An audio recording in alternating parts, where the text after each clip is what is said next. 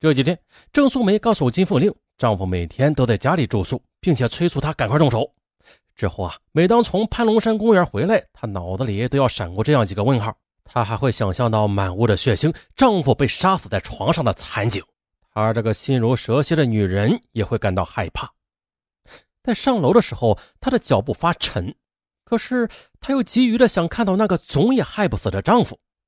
这一次是否是真的死了？这脚步不由得有点急促了。郑素梅怀着这样的矛盾的心情走进家门，这手有点哆嗦。她从衣兜里取出钥匙去开门，可是她仔细一看，这门却是敞开着的。郑素梅暗暗惊异。接着又是一阵狂喜啊！他们来过了。这个曾经当过演员的女人马上进入角色。咦，这门怎么开了呢？嘿，这话是故意说给侄女听的，以便这个姑娘能在公安人员面前出具一份对她有利的证言。侄女欣欣也在纳闷哎，三姑，咱们走的时候你不是锁门了吗？对呀，我这样纳闷呢，怎么开了呀？哎呀，是不是被盗了？郑素梅边说边大着胆子走进去，但是很快的便发出一声尖叫。楼内邻居听到女人的哭喊声，纷纷跑出来。沈志杰在家中被害，惊动了整幢大楼的住户。接到报警之后，营口市公安局刑警大队的领导和刑侦技术人员驱车赶到现场，实地勘查、询问被害人的亲属和邻居。郑素梅散乱的头发，哭着泪人似的对公安人员说：“我和侄女。”今天早上五点左右去潘龙山公园跳舞，当时我的爱人在家中睡觉，走的时候我把门锁上了。大约六点四十分左右吧，我从公园回来，我看见房门开了，我爱人就躺在床上，血渍呼啦的，我吓坏了，我喊来了邻居，我爱人死的真惨呐！呦呦呦呦呦，你们无论如何也得抓住凶手，给我们报仇啊！呦呦呦呦呦。警方又向另外一个最早目击现场的欣欣了解情况。这姑娘啊，被眼前的惨景也吓坏了，坐在公安人员面前惊魂未定。她说的：“我家就在黑龙江，今年四月，我父亲把我送到三姑家的，在美容院学美容。大约一个月前吧，三姑让我陪她到公园去健身跳舞。今天早上的，我们到公园比较早，那里一个人没有。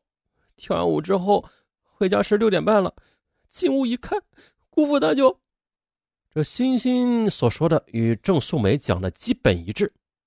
询问附近的邻居，嗯，也没有发现什么有价值的情况。接着，技术人员们又检查门窗，也没有发现任何撬压的痕迹。这室内吧，足迹杂乱，箱柜、抽屉等物被翻动。后来又经郑素梅检查家中的物品，发现丢失了雷达手表一只，佳能照相机一架，还有几件衣服。不过，死者内裤里边的六千元现金，还有那架照相机放在一起的高档的摄像机，却安然无恙。法医在现场检查了被害人的尸体，后来又进行了解剖，发现了被害人头顶部、左耳廓上方、左耳后上方、左额部，还有左眉梢外侧等部位有钝器打击形成的创伤，并且造成凹陷、线性骨折。胸部、腹部有多达七处单刃器的刺伤。再就是被害人的双手无抵抗伤，最终鉴定结论为被害人是因为严重的颅脑损伤、心脏破裂、肺破裂、肝破裂而引起的血气胸失血休克而死亡。有经验的法医分析了，这犯罪分子在作案的时候啊，很有可能是钝器打击头部在先，然后刃器刺胸腹在后。实际上啊，用钝器打击头部之后，这被害人已经死亡了啊，手段十分残忍。接着，经过对现场勘查和尸检，刑侦技术人员做出了初步分析和判断：这犯罪分子是用钥匙打开房门之后入室作案的，人数是两人或两人以上。犯罪分子对被害人的家庭情况，特别是女主人每天早晨出去跳健身舞这一点非常了解，极有可能啊是被害人的熟人或者亲属。虽然的现场少了一些东西啊，但是许多贵重物品却没有遭劫。据此认为了，这犯罪分子不是为财而来，而是为人而来。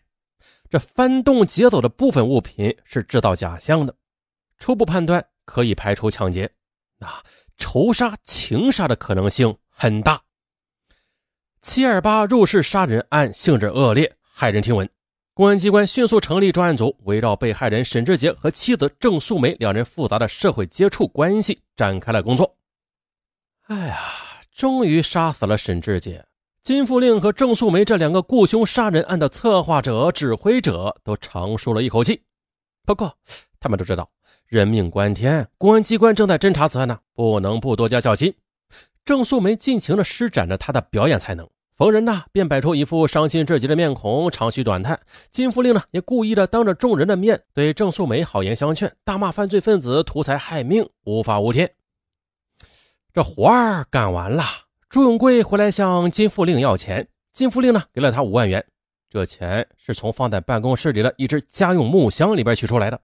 倒在金富令为杀沈志杰而和朱永贵讨价还价，并把这事儿告诉郑素梅时啊，这郑素梅就往那只箱子里边放了一笔钱，对金富令说：“我呢在箱子里边放了五万，缺也缺不了多少啊，这笔钱呢就供金富令专款专用。杀人酬金只给了一半。”这朱永贵、张宝全等人岂肯善罢甘休呢？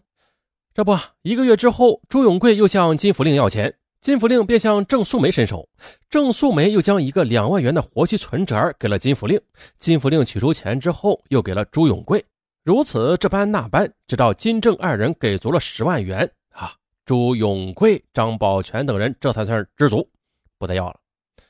感慨一句啊。当今呢，向一个企业结账是何其难呢？可是朱永贵他们向金福令讨债却很容易。是的，金福令不敢不给，因为这笔钱呢是他和郑素梅买沈志杰命的钱。公安局正在侦查，倘若为钱的事惹恼了那伙杀人承包商和凶手，或者走漏了风声，那他们的下场可想而知。为了同样的目的，他们还得往张福喜和李学会身上花钱。入农后，张福喜、李学会找到金福令，要求啊买两辆货车拉脚。哎呀，这金福令和郑素梅合计，深感对这两个小子拒绝不得的啊！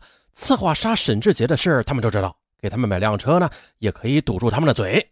于是，两辆货车买来了，加上修理费，共花了五万多元。后来，又郑素梅和他们签订了运输承包合同。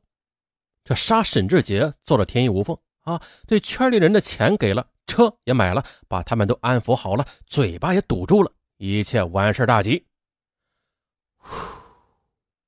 金福令和郑素梅在度过一段紧张不安的日子后，也渐渐恢复了平静。啊，除掉了沈志杰，并没有暴露，他们的目的达到了，两人都在暗暗得意呢。沈志杰死后的初期，他们的奸情不得不收敛一下，不过也没有收敛多久，两人便无所顾忌，更加的火热了。特别是郑素梅，干脆把家里的沙发、书柜、衣橱等家具啊，都搬到了金福令的家里。她呢，也住在了金福令家。别看他比金福令大七岁，可是他完全相信，在金福令的心目中，凭着自己的姿色和魅力，一定胜过岳红。他更相信啊，靠着共同谋杀沈志杰这个要害，也能把金福令牢牢的控制住。金福令呢？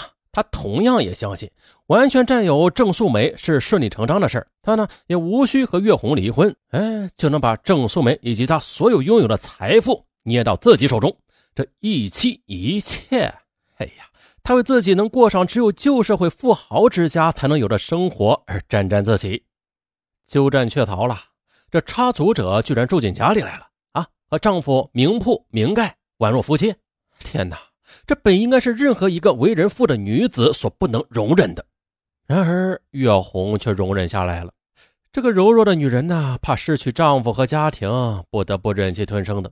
而金福令向他信誓旦旦的保证，无论在任何时候啊，都不会抛弃他和孩子。月红也做出回报，啊，过去叫郑素梅叫嫂，现在改口称姐了，等于默认了郑素梅的名分，默认了这个畸形家庭的现状。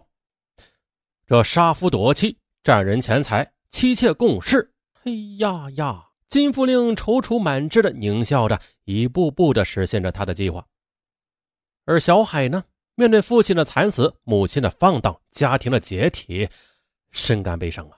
父亲被害之后，母亲另觅新欢啊，总在金家过夜，甚至，连春节也是在金家过的，这是他的感情受到极大的伤害。为了不碍眼，郑素梅还把他打发到金福令的母亲家里去住。起初呢，金福令假惺惺的帮着忙前忙后，显出关心的样子。哎，还曾一度的骗取了小海的好感。一直到小海见父亲的尸骨未寒，母亲就跟那个人鬼混到一起，他便十分气愤了。他劝母亲啊不要这样。然而那个不知廉耻的女人，她如何能听得进去呢？